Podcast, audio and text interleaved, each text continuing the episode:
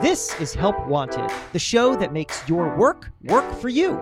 I'm Jason Feifer, editor in chief of Entrepreneur Magazine.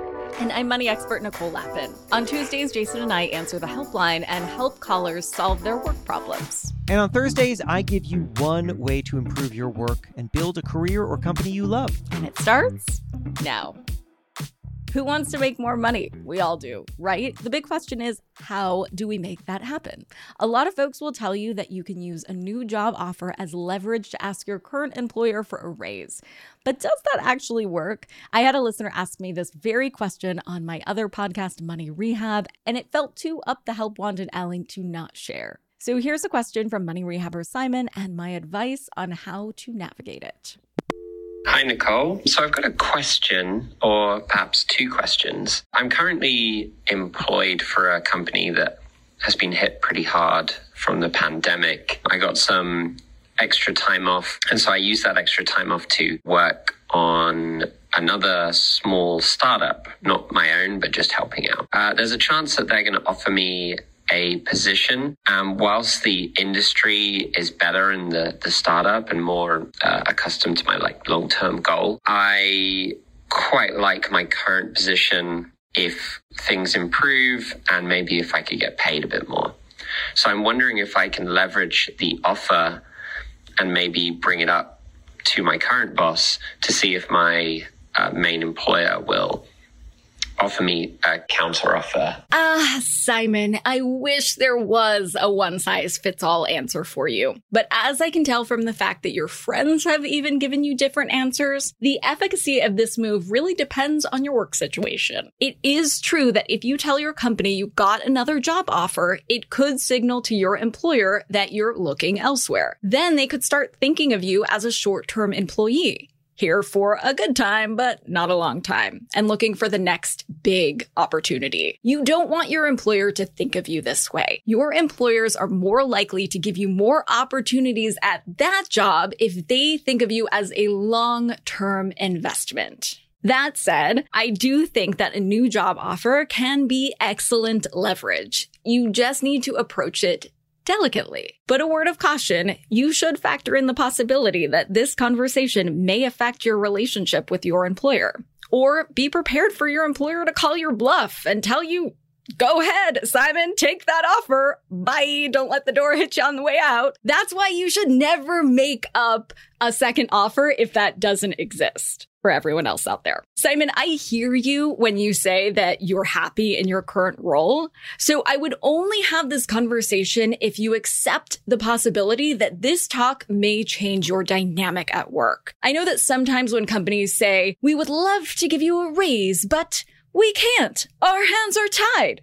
That was a dramatic rendering of what an employer might say. It's a lot of BS, honestly. And I can say that as another employer. But because you mentioned that your company was hit during the pandemic, that answer, while it still feels like BS, may actually be the truth. However, I am always an advocate for asking for what you deserve. And Simon, if you have been killing it at work and be really, really honest, have you been killing it at work? Then you deserve a raise. So let's talk strategy. Here are the three steps I would recommend. Number one, do your research. When you're preparing to talk to your boss, don't go into the conversation without backup. And no, I don't mean a hype squad that's going to cheer you on during the conversation, although that would be awesome. And if you came in to ask me for a raise, you would get one, but it's probably not appropriate for every work situation. When I say backup, you want data supporting that what you're asking for is reasonable and justified. So talk to friends in similar industries to see what they're making, and then find averages for your industry and level of experience on sites like payscale.com and salary.com. These sites allow you to search geographically, which is important as you decide what you need to live on specifically in your area. Once you've done your research, shoot for the high end of the averages you find. Mean, why not, right? But you should be clear if you're asking for a raise or a promotion. If you're asking for a raise, you should know that your employer likely won't give you anything more than a 3% increase of what you're being paid now. If you're looking for more, something closer to 10% or even 15%, then you should probably be asking your boss for a promotion. If that's the case, you'll need to justify this proposal with extra evidence that you're either going above and beyond your job title or you plan to do so. Hold on to your wallets, boys and girls. Money Rehab will be right back. Nicole, have you ever thought about the one that got away? Jason, I am happily in a relationship. You know that. No, the hire that got away. Someone that you thought was perfect for your team, but ah, they were already with another employer. Oh, well, in that case, yeah, I think about her all the time. Well, it's not too late. You can reach out to that person on LinkedIn. LinkedIn Jobs helps you hire professionals that you can't find anywhere else, even people who aren't actively searching for a new job but might be open to the perfect role. In a given month, over 70% of LinkedIn users don't visit other leading job sites. So if you're not looking on LinkedIn, you're looking in the wrong place. Okay, looks like it's time for me to shoot my shot. Do it. And I know you may have your heart set on one person, but if you do want to open it up and post a role to a bigger applicant pool, you can do it for free at linkedin.com slash help wanted. And because there are so many professionals on LinkedIn, 86% of small businesses get a qualified candidate within just 24 hours. So you'll never have a one that got away again. Incredible. That's linkedin.com slash help wanted. Yep linkedin.com slash help wanted. Terms and conditions apply. Happy hiring ever after. Now for some more money rehab. Number two, set yourself up for success. Think very carefully about the best time to approach your boss. 5:30 p.m. on a crazy busy Monday? Probably not the best time. 5:30 p.m. on a summer Friday?